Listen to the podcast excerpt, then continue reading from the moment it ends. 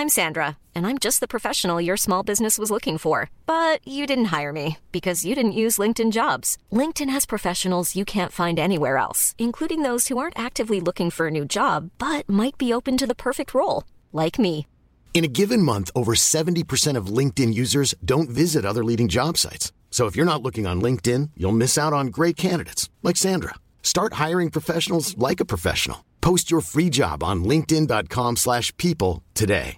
Ready to pop the question? The jewelers at BlueNile.com have got sparkle down to a science with beautiful lab-grown diamonds worthy of your most brilliant moments. Their lab-grown diamonds are independently graded and guaranteed identical to natural diamonds, and they're ready to ship to your door. Go to BlueNile.com and use promo code LISTEN to get $50 off your purchase of $500 or more. That's code LISTEN at BlueNile.com for $50 off. BlueNile.com code LISTEN.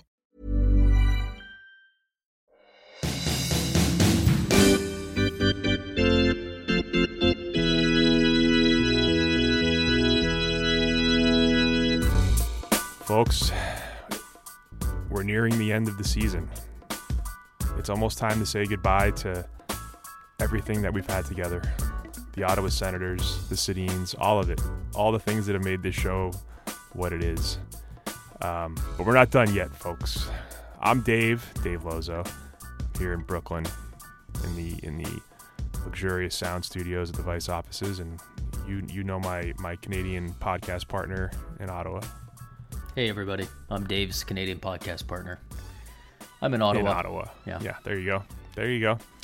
How's uh how's your weekend? How's how's how's life? How's life without me? Because we, we we waited as long as we could to do the live show with you. We we held the st- we held the curtain for like thirty minutes, and you never showed up. So Yeah, dude, I was like, it takes a long time to run there from the airport. I was like, man, uh, I, I, I I know you're a big fitness guy, but I mean, you could have just got there and the place was like locked up, and I don't know. Oh, you got there after we left. Yeah, Ah man, that is just ah. people were asking. They were like, "Hey, where, where's that other guy who loves the Sedin so much?" And I was like, "I don't know. He's he's he said he was coming, but sorry." So we had to refund all the money for the tickets, and but it's fine. That's- Nobody seemed upset. I hate to see that.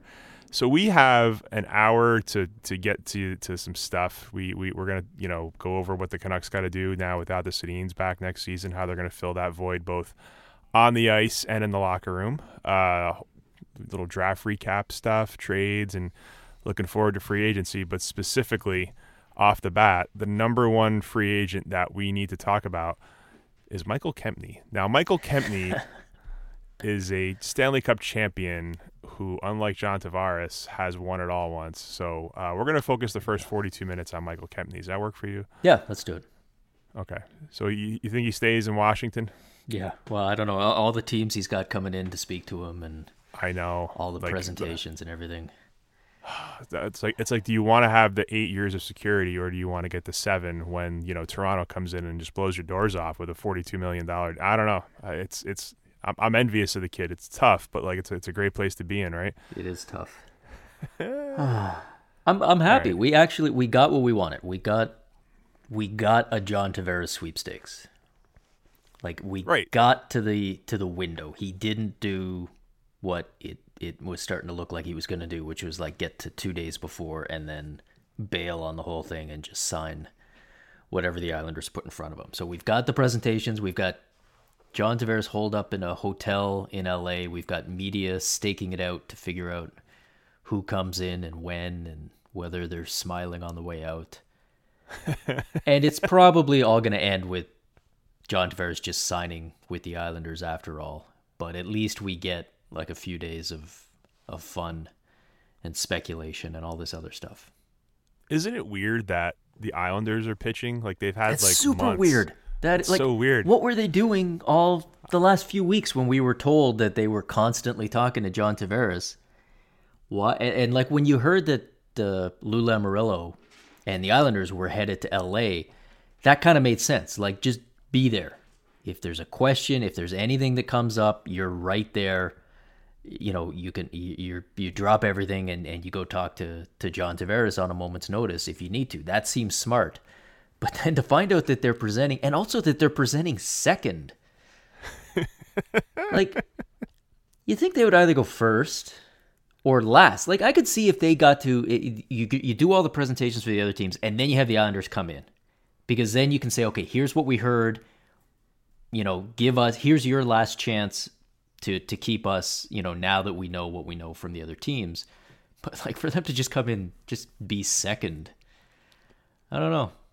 Hi, my name is Lou. This is Barry. Uh, you can call me Mr. Lamoriello. Uh, I'm the GM of the New York Islanders, and this yeah. is Barry Trotz. He's now the coach of the New York Islanders. Let me tell you about the wonderful things in Brooklyn and Long Island. And you're like, wait, what? I live there. I know, but you, but have you ever lived there? And then there's like this, like you know, splashy video where like it's like John Tavares' head like you know, photoshopped yeah. on like a guy riding a horse or something. Like, have you ever ridden a horse in Long Island? We're going to give you horse money, dude. And there's like music playing and stuff. Yeah. Like, uh, have you ever pictured yourself as a New York Islander and it's just John Tavares' head photoshopped onto John Tavares' body? he's like, why would you do that? I, I did like the fact that they've got him coming in right after the Maple Leafs, which leads me to believe it was just nothing but Lou Lamoriello just crapping on the Leafs organization for three hours, just being like, "Here's why everything they just told you was right. a total oh, lie." Or, or like it's gonna be great when like Dubas walks out and like Lamoriello walks in. There's like that awkward stare down as they pass each other in like the CAA hallways. Like, hey, what's up? Hey, what have you Nothing, been up to? What's up? Oh, just doing your old job. You know, just running running the Leafs. What are you doing? Oh, you're not running the Leafs anymore. Oh, yeah. that's right, because I am. Who are you? Yeah, who are, who are you with? Oh, you found someone. That's great. Who? The Islanders. Oh, okay. All right. Oh, the Islanders. Interesting. Sure. Oh, they got that John Tavares guy. Oh no, wait, they might not have that John Tavares guy. Ah, oh, oh, that's man. too bad, Lou. Yeah, it's it, it's it's weird too how um like not weird I guess, but like the the whole thing is in L.A. and like the Kings and Ducks aren't even just like hopping in their cars and like driving ten minutes. They just go pitch just just just to do it, just to be like, hey. Yeah you want to play with uh, uh, Corey Perry? No, okay. We just had to ask. You're right here. You're right around the corner. It's a it's a it's a six dollar Uber to come here. So yeah. we just thought we'd ask. So that's that's fine. That's fine. Uh, I yeah. It's so let's start with just the list, the six teams that he chose to talk to, because I think that on its own was sort of surprising. There's there's some teams on the list where you're like yeah, and then there's Boston, and you're just like Boston. It's good that yeah. So he's got they're going, but he did he hmm. did Toronto and the Islanders on day one. Day two is Boston and San Jose. Boston's a surprise. San Jose, we all kind of I think a lot of people figure San Jose is is probably the favorite if he doesn't go back to the Islanders. Yeah. That San Jose's kind of got kind of checks all the boxes of of what he might be looking for. And then Wednesday is what? Wednesday's the is Dallas and Tampa.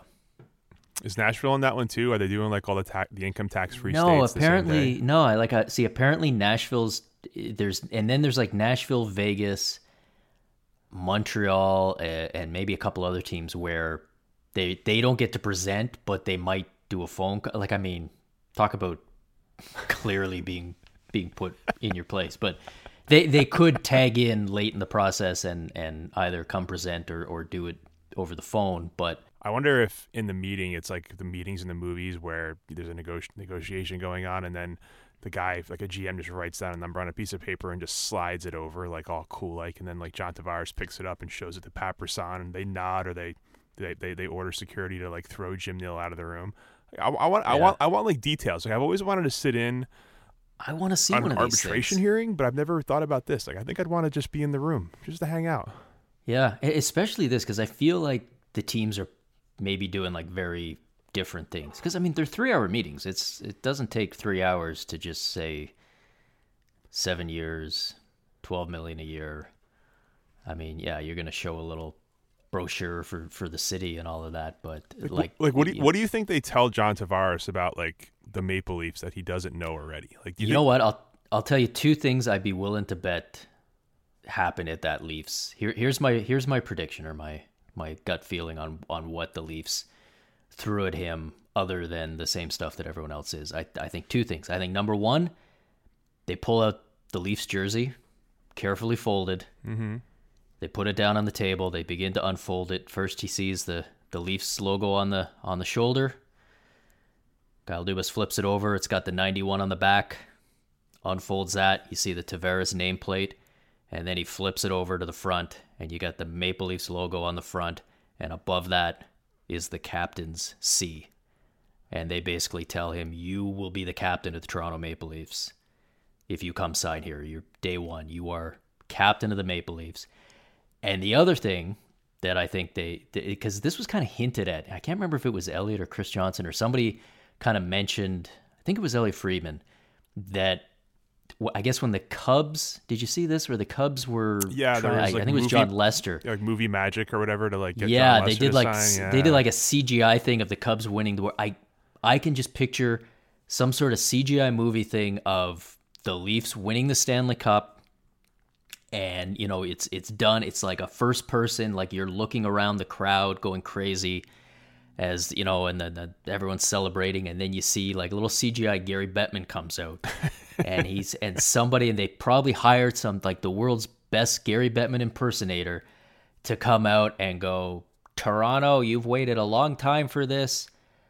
John Tavares, come get the Stanley Cup. And then it's just the goosebumps and chills in the room as John Tavares pictures himself not just being part of the Leaf Stanley Cup winner, but being the guy who gets to go over there and lift the Stanley Cup after 50 plus years or whatever. And like, that's it. That's what the Sharks can't offer you. That's what the, the Bruins, whoever else can offer you. You get to be that guy who's going to be in the most famous moment and photograph and everything else in Toronto Maple Leafs history and Canadian hockey history for the rest of your life. That's the selling point. Okay, be honest with me. Did Kyle Dubas hire you to write the script for the video? Because I feel like No, I feel like this is didn't. way too detailed that you know too much about it. He didn't, and I may have thought too much about it. And this may be an improvement on my original plan of just showing like Wendell Clark highlights for for two straight hours. And but Well, I mean, I- may- yeah, maybe that that's- maybe that's, that's the last the two and a half hours. Maybe the first half hour Maybe. is Jersey offer video, and then it's here's Wendell Clark just doing stuff. Yeah, because that's it. That's that's the selling point if you're the Leafs. Because you uh, you can't the Leafs can't win on money because they have tons of cap room in year one, but it tightens up after that. And even if they can match, even if they can beat the money for some for Dallas or or Tampa or whoever, they lose on the taxes. So he's going to make more money going somewhere else. So they can't get him on that. Uh, you know, you you can get him on quality of team and chance to win, but if if that's what he's going for, Tampa's still a better fit. Yeah, Nashville, Nashville's a better fit. San Jose so is pretty good too. San Jose's in the ballpark at least. They had 100 And- points last year. I mean, I kind of forget Yeah. that San Jose was as good as they were. I mean, they were missing Joe Thornton for half the year, and they still had a 100 Yeah. point season. So San, San Jose, put it this way, if, even if you don't think San Jose's as good as the Leafs could be, they're close enough that when you factor in all the other things about like living in the Bay Area and everything else, that's enough. You're like, you know, I know people kind of roll their eyes whenever any original 16, but especially the Leafs like breaks out like the history and like, oh, the tradition and it, you know, wouldn't it be? But you know what? That's your angle. And if that matters to him, then you have a chance to win. And if it doesn't matter, then you weren't going to win anyways. So, you know, take your shot. Like this is, you know, the message to to John Tavares would be, you know, come to Toronto, be the captain, be the guy who wins the Stanley Cup here, and you say, look, man, Mark Messier played more NHL hockey than pretty much anyone other than Gordie Howe, just about. Played for 20 years, did won won everything you can win, won Hart trophies, All Star, went to you know he, he did, Mark Messier did absolutely everything, and the very first thing that most people think of when you say the name Mark Messier is that image of the him getting the Stanley Cup. the league. Oh, oh, the Stanley There's Cup. that. Oh, oh, yeah, okay. assuming Sorry. you're not a Canucks fan. Yeah. You picture him getting the Stanley Cup from Gary Bettman. That is the enduring Mark Messier image. That and the guarantee, but like the one, like show me a photo of Mark Messier. It's him taking the Stanley Cup from Gary Bettman because that is the moment that people remember him for. Okay. And you got a chance to have that same moment in Toronto. And again, like John Tavares might hear that and just roll his eyes and like be looking at his agent, like making the wanking mo like get these guys out of here with this. And fine, a lot of people would have that reaction, but that that's your shot. You're not gonna, you know, you're not gonna win on money. You're not gonna win on Toronto's a nice place to live because everyone else can can at least match you there, if not beat you. This is your one area, so that's you know go heavy on it. And if it doesn't work, then it was probably never gonna work, and at least you took your shot. Let me let me throw this there out at you, the the the, the Canadian the Canadian Bureau. is it possible that John Tavares would prefer San Jose because he wouldn't have to be the captain? Because if he goes to Toronto, he's going to have to be the captain and be at the forefront and deal with the media every single day. While in San Jose, he's going to be a leader there for sure, but he's not going to have to be the guy wearing the C. It's going to be a more relaxed Maybe. environment. And I don't know. I just I always get the vibe from him that it's not that he hates being a captain. Like I, I think he likes it, but I just think being a captain in Toronto would bring about more stuff that maybe he wants to deal with. So I wonder if when they unfurl the jersey, maybe it's better that it has no C on it. Yeah, I mean it's it's possible, but I, I think first of all, if he comes to Toronto, the media attention is going to be insane Every day. no matter what, whether Oh, he's captain or not. And he knows that. And the fact that he's at least willing to talk to the Leafs suggests that he would be okay with that. Uh, but yeah, this is the kind of thing where like I assume, and, and this is why I'd, I'd love to be behind the scenes on this stuff. Like I assume there's a lot of, I mean, I was going to say due diligence being done. I think it's more than that. Like I, I think there's a lot of like, you're, you're just trying to get any information. Anyone who's ever known John Tavares, you're trying to talk to them and be like, what makes him tick? What is he like? What is he? Has he ever said anything about what he would, you know, what appeals to him? How do we tailor this in a way? Because you're right. Like maybe the Leafs have, have been doing their due diligence and they found out that like John Tavares is the last guy who would go for any of that, you know, silly tradition stuff. That's not what makes him tick, in which case you assume you don't do it. And maybe that's why they wouldn't. But yeah, like I, I I mean, I can't imagine these teams are just walking in going, oh, I think maybe he'd like it if we did this. Like there's, there's got to be like people tracking down old roommates and, you know, former girlfriends, whatever else. Just be like, tell us something. Give it like, let us build a profile of this guy so that we can go in in two hours and hmm. convince him to uproot his whole life to to come come play. I wonder if like if you get to like the 90 minute mark of the 3 hour thing and you feel like you're you're not winning him over, do you just like change the tone of it for the last 90 minutes where you're just like all right, we're not going to get this guy. All right, I got an idea. Yeah. Hey, do, do you have any weaknesses in in your body where let's say if you got checked there, um, maybe it would break. like how how are your ligaments in your knees? How are your ankles? Do you feel like you have a weak Achilles? Um, just just is just standard questions we ask all free agents if you think you know we're going to sign them. Yeah, it's you just be like, yeah, you know, we just want to know. You, so you know, do you have any sort of personal flaws or anything like that? Like, are you are you like a habitual, uh, you know, uh, like a habitual liar at all? Like a anything like that? Oh, okay, it's just we're wondering because like you know other famous players have been like Steve Eis. I didn't know if you knew Steve Yzerman, but uh, yeah, he's a terrible guy. He Don Sweeney, I think, was another one who. They really had a problem with. Oh, are you talking to them tomorrow? Oh no, we didn't. We didn't know that. But yeah, you just got to go into torpedo. I think if you're the Leafs and you realize it's not going well, you got to start selling hard on San Jose and just get him to like Yeah. the Pacific. It's just like- be like, dude, Yeah, man. It's like that would be our second choice. It's like and San Jose apparently is is bringing in the players. yeah, they're bringing Evander Kane, I guess, for the the new guy perspective to give John Tavares the new guy feeling of what it's like when you first get there, and they can just say things like, "Oh, the guys were so great to me," blah blah blah. You fit in great there, and you bring Joe Thornton there because he's 38 and he keeps getting one year, eight million dollar deals now, or just like short contracts. Like he can just be like, John, John, John, when you get older. Like they're never gonna let you go. They're just gonna keep throwing tons of money at you. I got a one-year, eight million dollar deal last year. Eight million bucks at thirty-seven, man. Like when you're thirty-seven, that'll be like fifteen million dollars. You have to come out here. And then Thornton will be like, or Tavares will be like, wow, that does sound awesome. What's your contract for this year? And he'll be like, "Uh, yeah, Funny thing. Uh, Funny You know what? Um, Imagine that contracts. Imagine Um, that when like Thornton really sells him and Tavares is like, okay, I'll sign, and Doug Wilson's like, yay, okay, Joe, get out of here. You're, we don't have room for you anymore. Yeah, it turns out that John Tavares said the only way, the only way he signs is if you don't sign. So, ah, this is awkward. Um, we're gonna have to let you go. How great would it be if Joe Thornton convinced him to go to San Jose and then he signed, and then Joe Thornton signed with the Islanders for like thirteen million? It was like, ha. So. My favorite part of that though is that they're bringing in Evander Kane to like sell him on, I guess San Jose. What a great place San Jose. It's like, dude, you played in Winnipeg and Buffalo. Like, of course San Jose was an upgrade. You Plus, he, plus he just got there. Like, what's he gonna be like? There's really great Chipotle's. Um, the hotel that I lived in was awesome. He's going to tell the story about Joe Thornton picking him up at the airport. The most Oh, God. impressive thing that anyone has ever done. Yep. Oh, that was No one's ever done that before. nobody's. I wonder what other things they could do. Joe Thornton could do to. I wonder, like, he can't pick. Joe, maybe he did pick Tavares up at the airport. Maybe he just Did- drives an Uber like in his spare time, and it was just coincidence that. I wish I could get that much credit for an airport pickup. Oh my God, you're the greatest person ever. You picked me up at the airport. Well, I mean, I live 15 minutes away, Dude. and, and we've been married for four years, so I Yeah. just think that's probably okay. I, I probably have to do that, don't I? Isn't that like required in the Uh, vows? I don't know.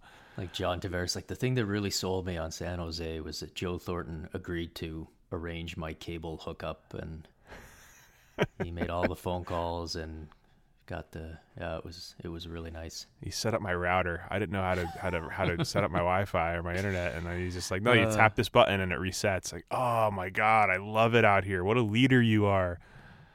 Ah, so where do you think he ends up? What, what do you what do you think the final answer is going to be? I mean, I still think it's the Islanders, and I, I think Yeah. that's that's all signs are pointing there. If I'm an Islanders fan, I'm not worried now. I don't worry until he's they're doing the presentations Monday, Tuesday, Wednesday. I you know, Thursday would be the day ideally that I'd hear that. That's when we heard on, on the Stamkos uh, signing. It was the, the like the day after where he we found out in the middle of all that other stuff that was going on with with Weber Yeah, and Hall and everything. We found out Stamkos was staying. I you know I would if I'm an Islanders fan, I'm excited when I wake up Thursday morning thinking you know today's the day we're gonna hear. If I haven't heard anything by Friday, I start getting nervous.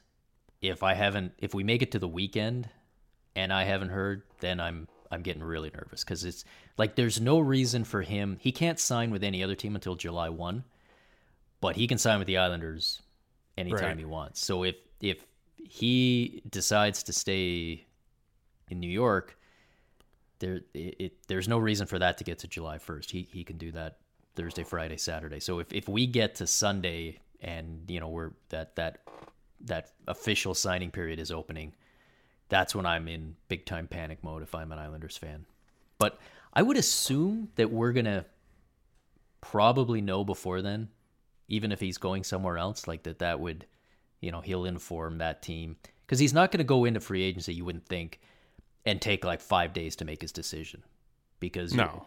you know these these teams have got like they they need that money somewhere else. They need to, like, he'll he'll be the first domino to to fall, so to speak. So, I, I I think we'll know one way or another, but certainly if it's you know if we haven't heard, it's not bad news for the Islanders until let's say Saturday, and then then you really start to worry.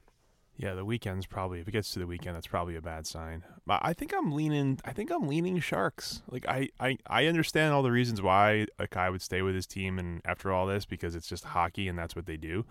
But I don't know. Like something about Doug Wilson getting the money, Boedker's money off the books. I feel like he just knows. Mm-hmm. I feel like he's just he's got he's got an idea that John Tavares wants to come there. He's freeing cap space, and yeah, you can free the cap space and then fall back on Paul Stastny, but I don't know. I, I just I feel like San Jose is like the perfect fit for John Tavares as a player, his personality.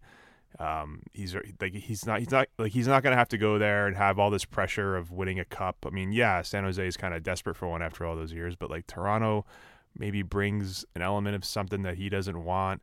Nashville doesn't really, I don't think, have enough money. They probably have to work the roster a little bit. Dallas is just Dallas. I don't know why in the hell you go to Dallas. Boston's cute. I like Boston giving it a try. That's that's there's no- doesn't there's no harm in that. They got in the door. It's gotta yeah, you know, like Don Sweeney like greased the palm of the guy at the outside the door. Like, hey, you know, maybe give me a little table next to John Tavares in the meeting room. And they're like, all right, okay, go on, go on in, buddy. But yeah, I think it's either the Islanders or the Sharks because you know hockey players Yeah. never want to change their address. They never because do. yeah, I mean that's the most likely. I think San Jose out of the non-Islander teams is the favorite. Because the other thing is they've got the cap room, but unlike you know Nashville and Tampa, like Nashville and Tampa could make cap room, but if you're Tavares, you're sitting there going, okay, well, but what does that mean? Like who who do you remove from that roster where I'm going to come in the door and everyone's going to be like, oh yeah, look, it's you know this guy is the reason we don't have these other two guys, and right off the bat, you've got that pressure versus San Jose, where it's, I mean, they, they can fit him in right away. And also, are they telling John Tavares this in the meeting? Are they like, "Hey, look, you come here, we're gonna make Ryan Callahan disappear. Don't worry, Yeah. we'll find like is, like is he gonna be I privy would to ask like that- those moves? Yeah, I'd ask that to, question right? if I'm John Tavares. I'd say like, where where does the room come from, and you know specifically who are you thinking of moving out? Because yeah, I mean, if if they turn around and say, ah, you know, we uh, maybe we can't, we got to move Ryan McDonagh. Well, okay, hold on a second. Then you know, Right. this you're not the same team without that guy. So, um, yeah, it's uh, it, it I think that's probably a fair. That that's that's the point where they finish the PowerPoint, and the last slide is always like any questions. Like, that's that's where you lean into that. So th- where's Nikita Kucherov going to be? Funny story. Um, he's always wanted to play in San Jose. Well, Yeah, oh, he's- San Jose, really? Yeah, he says it's awesome. He says it's just he's always wanted to go out there. Oh man! All right, should we should we break now? Make the first half of the show exclusively John Sure. Tavares, and then hammer everything out in the second half. Let's do that. So stick around. Uh, you know, uh, believe we'll we got Paul Stastny. We got we got tons of stuff. We got not tons of stuff. We got like thirty more minutes worth of stuff. That's that's how I measure it. And uh, we'll be back in however long the ads take. I got no idea. So see you then.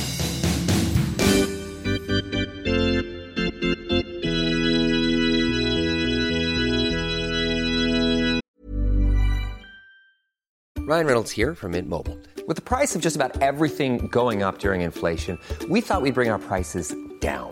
So to help us, we brought in a reverse auctioneer, which is apparently a thing. Mint Mobile unlimited premium wireless. Ready to get 30, 30, bit to get 30, bit to get 20, 20, 20, bit to get 20, 20, bit to get 15, 15, 15, 15 just 15 bucks a month. So, Give it a try at mintmobile.com slash switch. $45 upfront for three months plus taxes and fees. Promo rate for new customers for limited time. Unlimited more than 40 gigabytes per month. Slows. Full terms at mintmobile.com. Well, we're back. And as we talked about at the top of the show, at Biscuits Colon a Hockey Podcast, which I still don't think I said at the top of the show this week, but I don't know. You guys, you guys know, you guys know what this podcast is.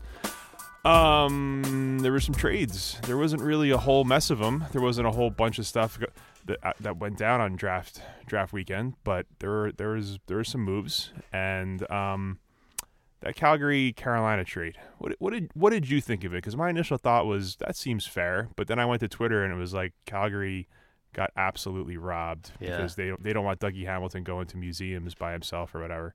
that's Twitter, right? Like it, the, the consensus on trades gets formed so quickly.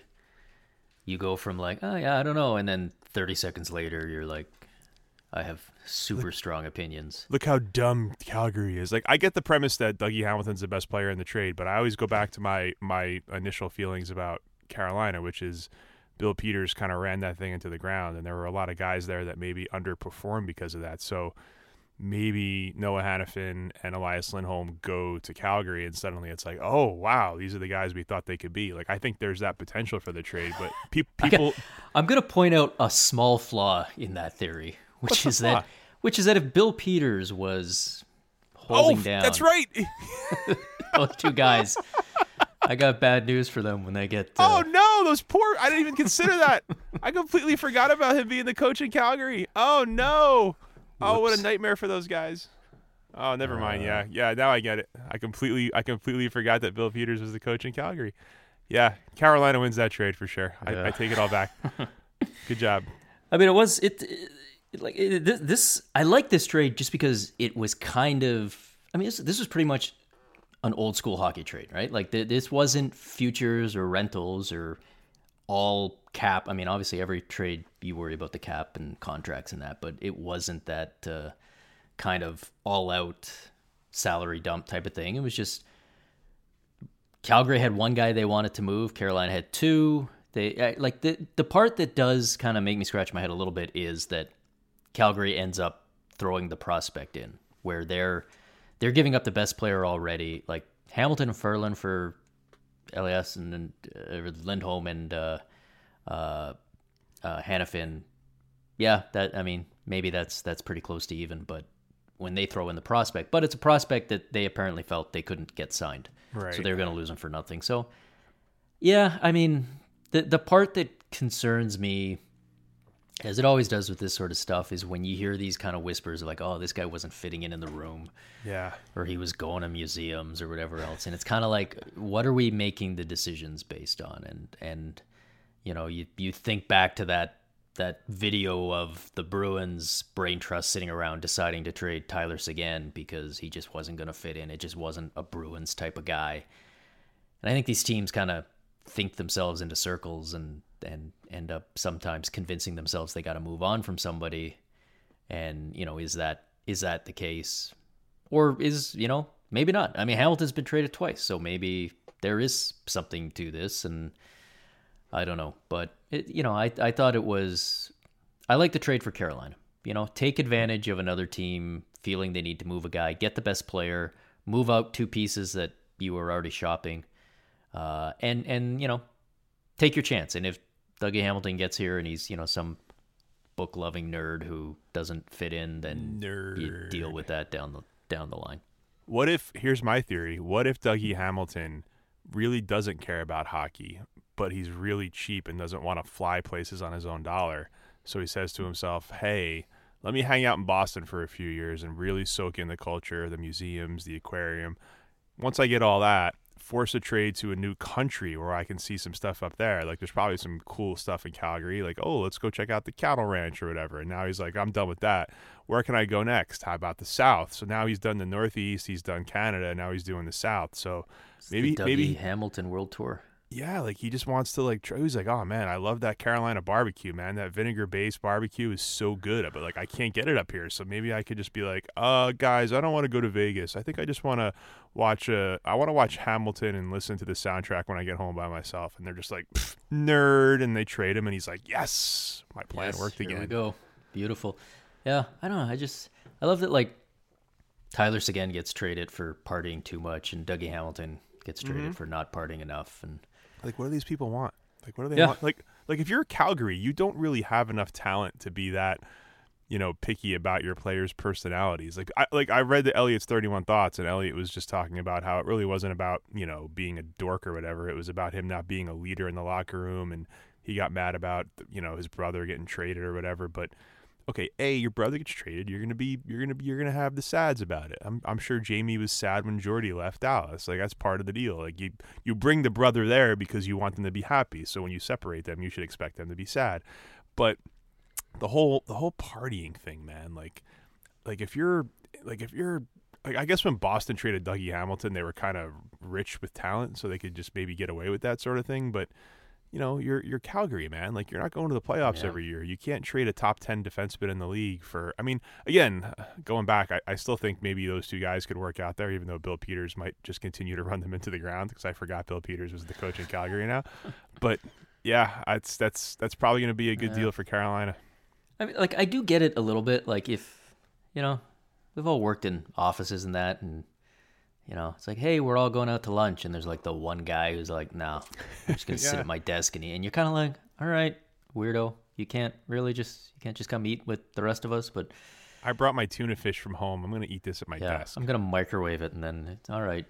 Let's get that guy out of here. But if he's the best employee at the Yeah. widget factory, like you think you'd maybe be okay with that. But I don't know.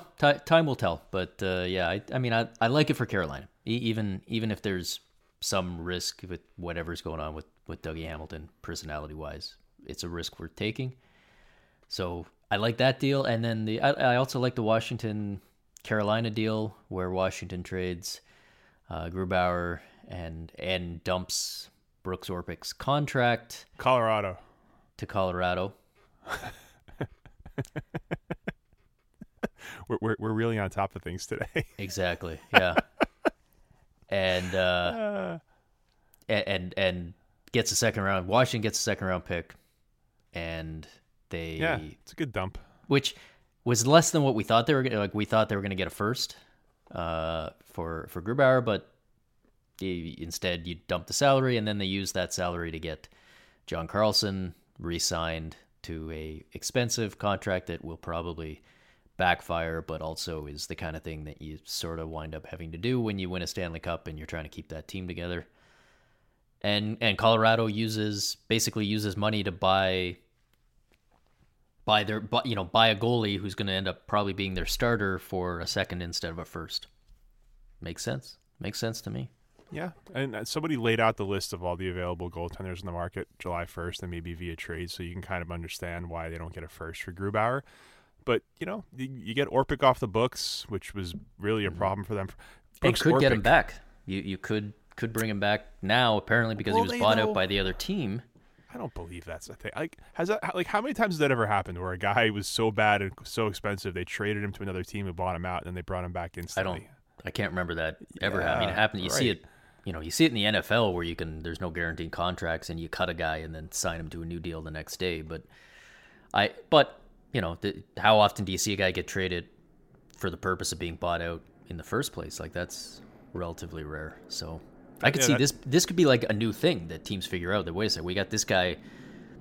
He's got a bad, you know, we don't like the last year or two of his contract. Trade him somewhere, let him get bought out. We re-sign him as long as, as long as Brooks Orpik makes a third of his salary on the next deal, he still comes out ahead uh, financially.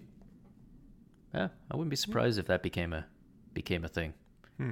Yeah, and then the NBA NHL, and then two that. years later, the NHL will decide they don't like it, and they'll tell teams to stop doing it, even though they've allowed them to do it.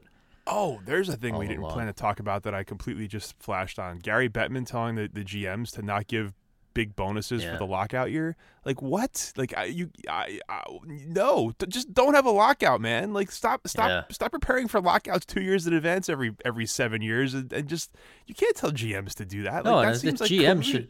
Yeah, it does, right? Like you can't. Right. You're you, the the commissioner can't dictate the terms of legal contracts based on his plans to lock out players. Right. So You're right.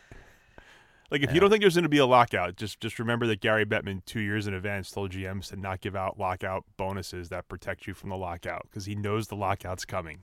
Ah, God, this league. Sp- speaking of Gary Bettman, because we'll we'll slip into this, and then we can go back to the the draft trades and stuff that didn't happen because there was a lot of stuff that we thought would happen that didn't.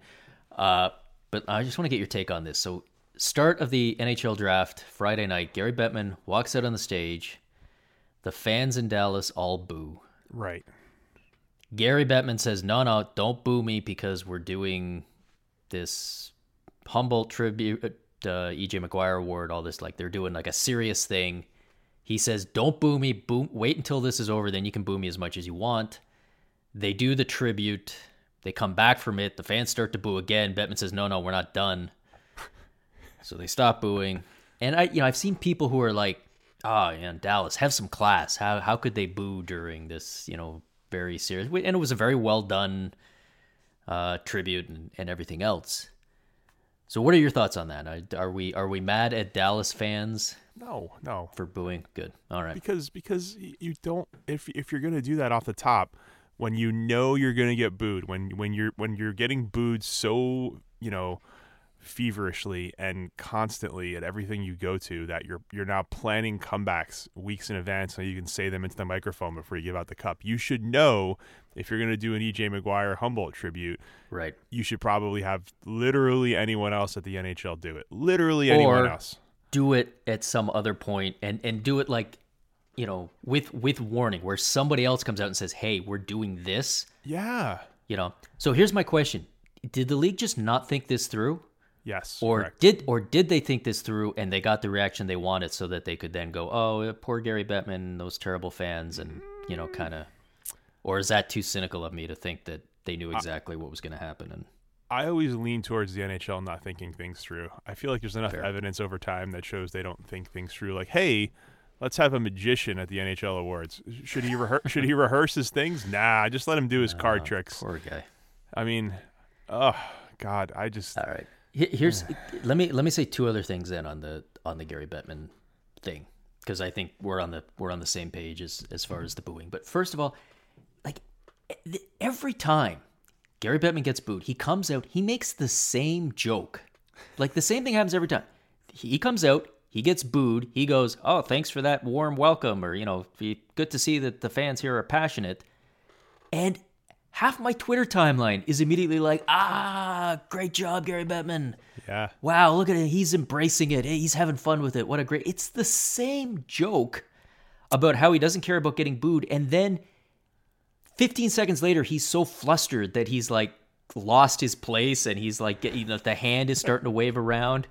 And everybody's like, ah, cool as a cucumber. There's Gary. It's like, what are you watching?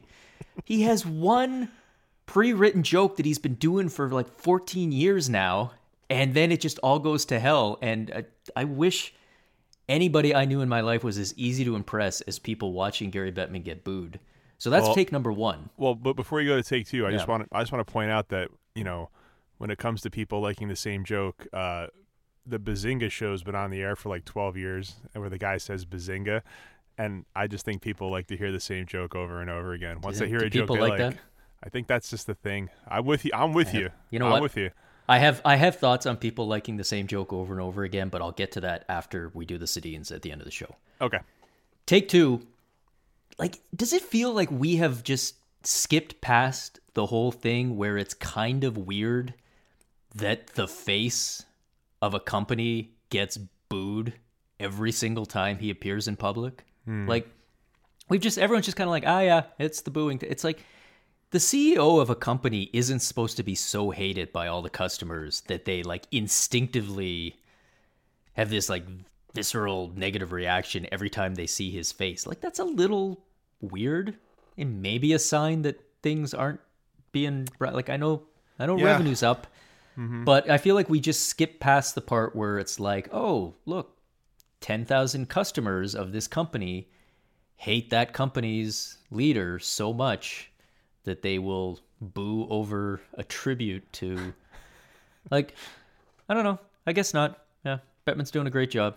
It's all all fun and games. But Sean, I'm I'm glad you brought this up because I want to take the rest of the time on the show to talk about civility.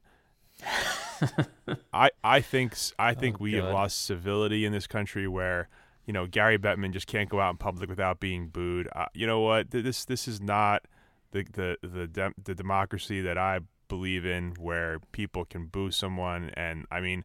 That's the worst thing that's ever happened to anyone ever is to get booed. And I just, you know, I, look for my New York Times opinion piece on this about Gary civility. Bettman was the canary in the coal mine of America losing its way. By Dave Lozo. Oh man, what a what a what a what a time to be alive. All right. Uh, so ba- so so back to the draft. Back to the draft, Draft, the, yes. that where a lot of big names that we thought would be potentially on the move didn't move. No Erik Karlsson trade to talk Nope. about. No Max Pacioretty trade. Rumored that there was one that was maybe getting close, but but that didn't happen. Um, you know, really a quiet weekend, you know, and the draft itself we could talk about a little bit, but I think that played out you know, more or less as expected and, you know, with the typical reaches and, you know, guys falling and that sort of thing. But as far as like the fireworks around it and, and teams making move, there was like there was the only those two trades involving legitimate NHL players and that's it. And now, you know, it's it's the last few years we have seen kind of the draft weekend comes and then it's a couple of days after where the we get some some bigger trades. So maybe we're right on the verge of that, but maybe not. Like I, you know, maybe th- there was more than a few GMs who were like, "Yeah, it's super quiet right now," and I don't know if it's maybe Tavares is the log jam or or what it is, but I wonder if maybe the the trade market. I mean, we had more Mike Hoffman trades last Tuesday than we had, you know, major hockey trades on any day of the draft weekend. Yeah, it was it was really weird when the the the, the Caps Colorado train went down and everyone was like, "Wow!" And I'm like, "Wait, so a team traded a backup goalie and its worst defenseman to get bought out, and this is like the biggest thing ever? Like this is the thing that's like." Oh, since you were complaining about Gary Bettman people on Twitter who were like, "Wow, he's so hilarious and quick and sharp," I would like to point out that this is in a way, in a way, not necessarily for sure, definitively, the worst time of year because this is the time of year when everybody quote tweets a trade with some nonsensical, uninformative comment like, wow, they did it. Check this out. And it's just like, uh, you just hit the retweet button, man. Like, I follow Bob McKenzie. Like, Bob McKenzie's tweeted out the trade. You don't need to then, like, type it up yourself. Breaking. Like, yeah, breaking. You're not breaking it. Someone else already broke it. The team tweeted it out. Just retweet the team, and then we'll all see it. So Yeah. it's just a, a, a- an entire timeline of like quote tweets. I am of like confirming oh, that this Oh, confirming. By the way, if a reporter tweets out a a breaking news story. Um, what was the one? There was one over the weekend. I forget what it was. Maybe it was. I don't think it was the Orpik trade. I- think I want to say it was something Larry Brooks, the New York Post. tw- Oh, was it? The, Oh, the it was Tavares John- list. Tavares list. Yeah. He tweeted it out. Larry Brooks has been in New York forever. John Tavares plays in New York. Larry Brooks is well connected. Larry Brooks has sources. He tweeted out he's he's going to be meeting with five teams. If you personally want to confirm that for yourself, just you know talk to your own sources and say is this true? And then they say yes. You do not need to go onto twitter and then confirm the report that was correct in the first place that you did not need to make sure was correct for other people. You just wanted to make sure for yourself. Like i understand i understand confirming something that's a rumor that you're hearing somewhere offline and you want to go out and say i can confirm the rumors out there that blah blah blah blah blah. You do not need to confirm stuff for other people it, it's so it's so self-serving. I hate it so much. It drives me absolutely insane. Because people, I mean, you know, and I think people understand this. Like when you confirm something, you're not doing that for your readers. Right. You're doing it for your own boss. You're basically being like, all right, I got beat on this, but I I have my same. So I have sources too. I'm plugged in. I just happen to get it like 30 once seconds afterwards. once you confirm that original report, why don't you just retweet the original report? Because you don't have the original report. Someone else does. Like just retweet. Like oh man, I I, could I could go gotta I get could, those sweet retweets. I could go on a rant about like aggregation and like that sort of stuff for days. But like That's man. what I'm gonna start doing. You know what I'm gonna do? I'm gonna take like when when Elliotte or Bob McKenzie or somebody breaks a trade, I'm just gonna take a screen cap of their trade. I'm gonna crop out who it was. I'm gonna tweet that screen cap cap with "Who did this?" in all caps, and just soak in the oh 50,000 retweet, and then like add a little note two days later, like apparently it was Elliotte Friedman. Here's here's a link to you know please give him credit, guys. Come on, I'm a uh, you know I wasn't intentionally. Every time you type "Who did this" into Twitter, a little box should pop up that says like, "Hey, jerk, why don't you find out before you steal the credit from some anonymous cartoonist that you're ripping off from? Like, why don't you read the Reddit thread you stole this from so that you can?" Don't even don't even do the thing with the tweet. Like like screen screenshot Elliotte's actual 31 thoughts and like don't change the typeface or anything Yeah. so everyone Just- knows what it is. Wh- What's this from? Who did this? Fam, Who did this, fam? Fam, who did this? I don't know.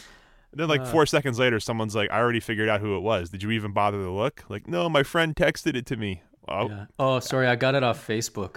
Yeah. What Facebook? Uh, the Thirty One Thoughts Facebook page. Uh, there has never the the only the only good example of anyone ever doing that was years ago on Grantland.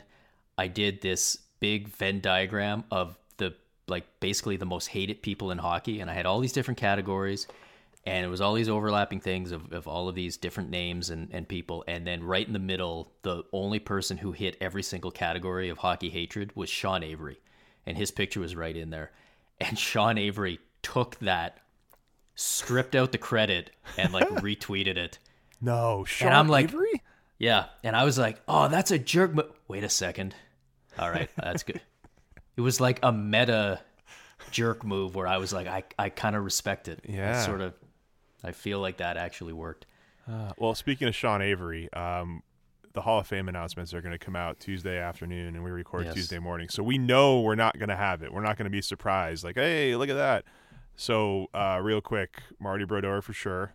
Brodeur And for sure. And then it's like people. There, there, there seems to be a lot of Willie O'Ree talk this year. So I, I, I, I think, I think it's going to happen. Like I, the people who are talking don't have the votes necessarily, but it, there's a lot of, there's a lot of push, a lot of fervor. But it is it is weird that we've gone from like Willie O'Ree being like a fringe candidate year after year, at least as far as we know. We never know. Maybe he's he's been right there in the behind the scenes voting, but he, and then like this year, like everybody's just on board. I think partly it's because he's been more visible the last the last year. There, there's been you know he's been showing up at events and that sort of thing. But yeah, I I think he has to get in, and that'll be great. And we should we should all be be happy when that happens. But let's not lose track of the fact that this should have happened years right. ago. I mean, also there I, also no kind of thought it I also thought it might not happen because he got some sort of like award at the at the draft and I was like, "Oh, that feels like one of those things where they do that in advance." So it's like, "Well, hey, we we gave him this." Like, yeah, we, we left him off this year, but I mean, we're we're honoring him. So I'm kind of I'm kind of worried that they're not going to put him in based on that, but I don't know. We'll the only thing is you'd, you'd have him go in as a builder, and I think they're only allowed two builders a year. So I mean, if they if somebody's uncle is really needs his, you know, his it's his turn, hopefully. But I think yeah, I, I would assume he's in. Hayley, so from there, it's Wickenheiser. What? Hayley, Hayley Wickenheiser seems The- like No, the thing with Hayley Wickenheiser is she's not eligible yet. She isn't. She hasn't hit the three year mark. But there has been like this minor. Like I saw something in the Toronto Star today. I've seen a few other places where they're saying they should waive the three years, which is something they used to do.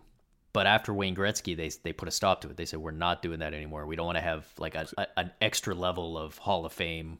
Chris Pronger. Uh, yeah. I didn't So realize. well, I, yeah. I that's, thought. I, yeah. when, when was her? When was her last international tournament? She only retired like I, I want to say last year. Might have been two years ago. It wasn't three years ago. Look at and that. like you know, as an active player, I don't know when the the actual tournament was, but it's yeah, she's uh, so last time. It's last time I listened to John Shannon. yeah. I, I Um, don't think I don't think she's eligible. There are you know there, there there- of the women's players. There's Jayna Hefford, Jennifer Botterill, Manon Rhéaume is an interesting one. That that name comes up every now and then because yeah, like you know, I mean, a trailblazer doesn't Yeah. didn't have the international resume, but couldn't have the international resume because that was before that time. I don't know. That's an interesting one. What what what, dudes are going to get in besides Brodeur? Do you think So the other big first year candidate is Martin Saint Louis. he shouldn't get in? I don't. He shouldn't I don't get in at all, or shouldn't get in Ah, first man, ballot. I don't know. Like I just I'm I'm at a point now at the Hall of Fame where like I just feel like they're just putting in dudes they liked. You know, like. like Well, here's- I don't know. I I I get the of ca- I get the case for it, but like I'm just not there. I think the case for you know for him is he had about a decade from 2004 to 2013, so almost almost a decade, where he was a first or second team All Star pretty much every other year. And I, you know, I look at those. All I I mean, if you're a first or second team All Star, that means you're in the conversation for the best in the league at your position. And I always want to know, you know, how w- were they in the conversation to as the best in the league at their position, for how long and how often, and then did they ever transcend that into being the best in the league? Period, like being in that best player in hockey discussion. And he did win a Hart Trophy. Yeah, it was a he won year, two though. scoring. Tr- yeah, it was a bad year, but he, you know, he won a Hart. He won two mm-hmm. two scoring titles many years apart. Like I feel like he's there. I you know, if you buy into this idea that going in on the first ballot should be some sort of special, you know, additional honor, then maybe he's not there. Maybe they they hold him till next year, but he's one of those guys where the more I look at his case, the stronger I think it gets. And the interesting thing is then the because the other guy who seems to be showing up on on a lot of lists is Daniel Alfredsson, who's kind of the reverse case of that. Like two Yeah. guys, same position. Alfredsson's got the bigger career numbers because he played played longer. Like St. Louis didn't really become a legitimate NHLer until he was 25 or so. 23, 24. Oh yeah, 23 is I think when he broke in, right? Yeah, so Yeah. So, you know, Alfredsson played longer. He broke in late too, but he he played into his 40s. But Alfredsson's a guy, he had only one year where he was a first or second team. He was a second team All-Star in in the first year after the lockout. That was also the only year he was a, in the top 5 in Hart voting. In fact, it was the only year he was in the top 15 in Hart voting. So, great player, lots of, you know, racked up very good numbers, never really in that best player conversation the way St. Louis was. Mm. Very, you know, not as often in the best player disposition conversation. Like I think St. Louis got the stronger case.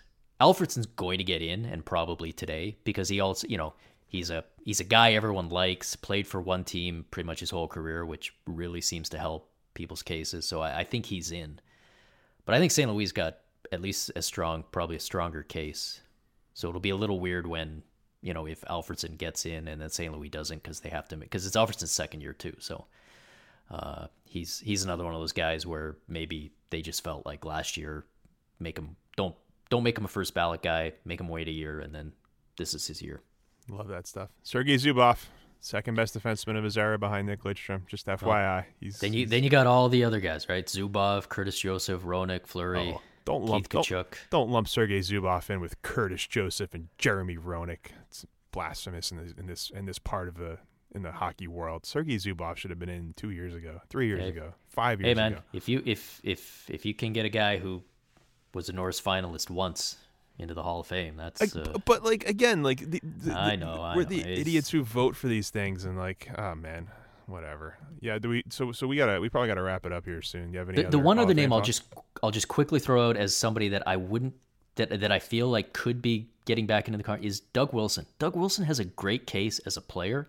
I mean, that Mike I- Hoffman trade was good, but let's like relax here. I mean, come Well, on. Well, I honestly think like the fact that he's continues to like kick butt as an executive kind of helps. His, like he's not some guy who just fades out and gets forgotten, or a guy like Kevin Lowe where maybe he has the case, but every time you say his name, fans are like, "Oh, that guy, that, that terrible GM." I don't know, Doug. I, I looked at Doug Wilson years ago, and he's got he's got a pretty strong case, stronger than Sergei Zubov, but you know. But he's been waiting 22 years, so really, what's if if he, if he wasn't in before, what's changed? All right, you want you want you want to do the reader questions and then and then call it a day. Let's do it. Uh, Megan dash salty four by forever. I don't know what that means. She's salty. Oh, speaking of salty, by the way, duck bacon. Duck bacon is where it's at. Just you ever go to Dallas, get, order some duck bacon. Uh, she wants to know: Is calling it quote hockey culture just a way of explaining away how absolutely toxic most NHL organizations seem to be? Thinking specifically of Voinov and the dumb rumor about Hamilton not fitting in. Yeah, when you when you pair the Dougie Hamilton thing with the Slava Voinov thing, where teams are like, we can't rule out sli- signing Slava Voinov, and there's still a team out there that's like, yeah, Dougie Hamilton likes to be by himself sometimes on the road. We got to get rid of him. That's Yeah. a that's a that's a that's a odd pairing to say the least. It is. It- but you know what? That's why hockey culture is the right term because it's not like social culture. It's not society.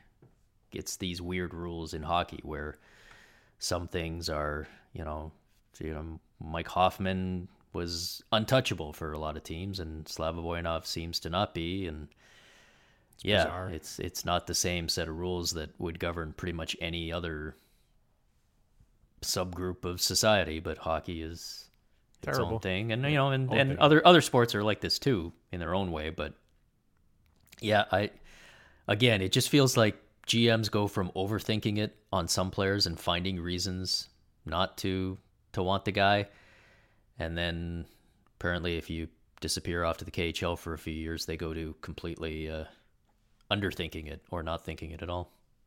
Uh, Zach, who will overpay Paul Stastny as their Tavares Plan B, and why is it Toronto? I don't think it's Toronto. I don't think I don't think that's it, it I mean it it could be, but I feel like that's more of it. Like I like San Jose, that would be a perfect place if they don't get Tavares. They've got all the money. They can they can do a, a longer term deal. Uh I don't know, overpay him. I I feel like Stastny's like a better player than people than people think. And the thing the, the thing that'll be interesting with him is he signed four years ago. He signed the big UFA contract, but it was four years ago, which means he signed a four-year deal and he's UFA again. Which he was like the one guy who didn't go for the seven or eight-year deal, and maybe it wasn't on the table, but he took, I think, higher cap hit than people expected. I think he came in at like seven million, but he only took four years, which I think is the sort of deal that teams should be pushing for. So it'll be interesting to see if he does that again or if he looks for as many years as possible because he he definitely came out ahead money wise the last little while. If he hits another big contract, then that strategy will have worked really well for him. I think it's San Jose if they don't get Tavares, and I think it's the Islanders if they don't get Tavares. I feel like they're going to need, not need, the Islanders are going to need to sort of like sell their fans on something, and they kind of Yep. did that with Andrew Ladd that one off season. And while San Jose is going to be like, well, we have this money to spend, Paul Stastny's a good center. Let's let's pay him maybe a mm-hmm. little more than we should. Or or the other one is Montreal. Because they need a center and Mm. they didn't even get an invite on John Tavares. And there's been a lot of Tavares talk all year. And I guess like Marc Bergevin's apparently like good friends with with Tavares' agent or something, and a lot of people thought that would at least get him in the door, and it didn't. And as we all know, there's always a lot of pressure in, in Montreal to do something. So that could be a, a situation where you know you bring bringing in uh, Stastny in Quebec, It's kind of a connection, sort Mhm. of, not really. Yeah, I can see that. Well, Lou, I, I was I, well, Lou uh, was the GM when his dad played in Jersey, so maybe there's some something there. There's always a connection. There's it's amazing how like no matter where a guy signs, you can always like go back through like a hockey DB page and find like some weird Yeah. connection from like when he was 16 or something. Oh, he played for the- Pete DeBoer. Even during the draft, like at some point, we gotta reckon with the fact there's only like eight families still producing hockey players, and they're just like cycling through. Like everybody is like the son or the nephew or something. But It's a beautiful game. All right. Well, I believe that's all the time we have for today. Uh, we will be back next week, and we will talk about all of the great contracts that are that are efficient and well thought out and not terrible overpayments. Um, and we'll do all that on probably the usual day. We got to figure that out, I guess. But yeah, we'll do it after July Yeah. 1st, obviously, and before July 4th when everybody goes away. And uh, thanks for being our, our loyal readers and, and, and reading us every week. And um, continue to read us until the season's over and we're not writing stuff anymore.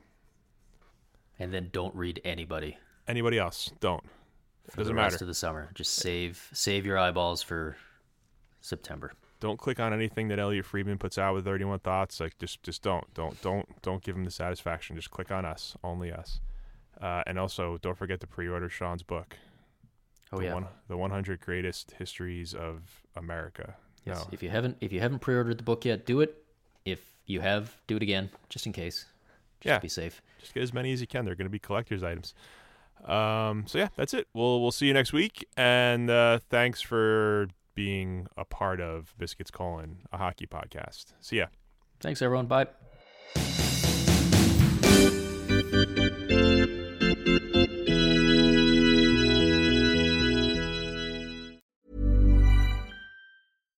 Hi, I'm Daniel, founder of Pretty Litter. Cats and cat owners deserve better than any old fashioned litter. That's why I teamed up with scientists and veterinarians to create Pretty Litter.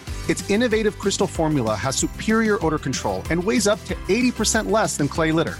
Pretty Litter even monitors health by changing colors to help detect early signs of potential illness. It's the world's smartest kitty litter. Go to prettylitter.com and use code ACAST for 20% off your first order and a free cat toy. Terms and conditions apply. See site for details. Even when we're on a budget, we still deserve nice things. Quince is a place to scoop up stunning high-end goods for 50 to 80% less than similar brands. They have buttery soft cashmere sweaters starting at $50, luxurious Italian leather bags, and so much more. Plus, Quince only works with factories that use safe, ethical, and responsible manufacturing. Get the high-end goods you'll love without the high price tag with Quince. Go to quince.com slash style for free shipping and 365-day returns.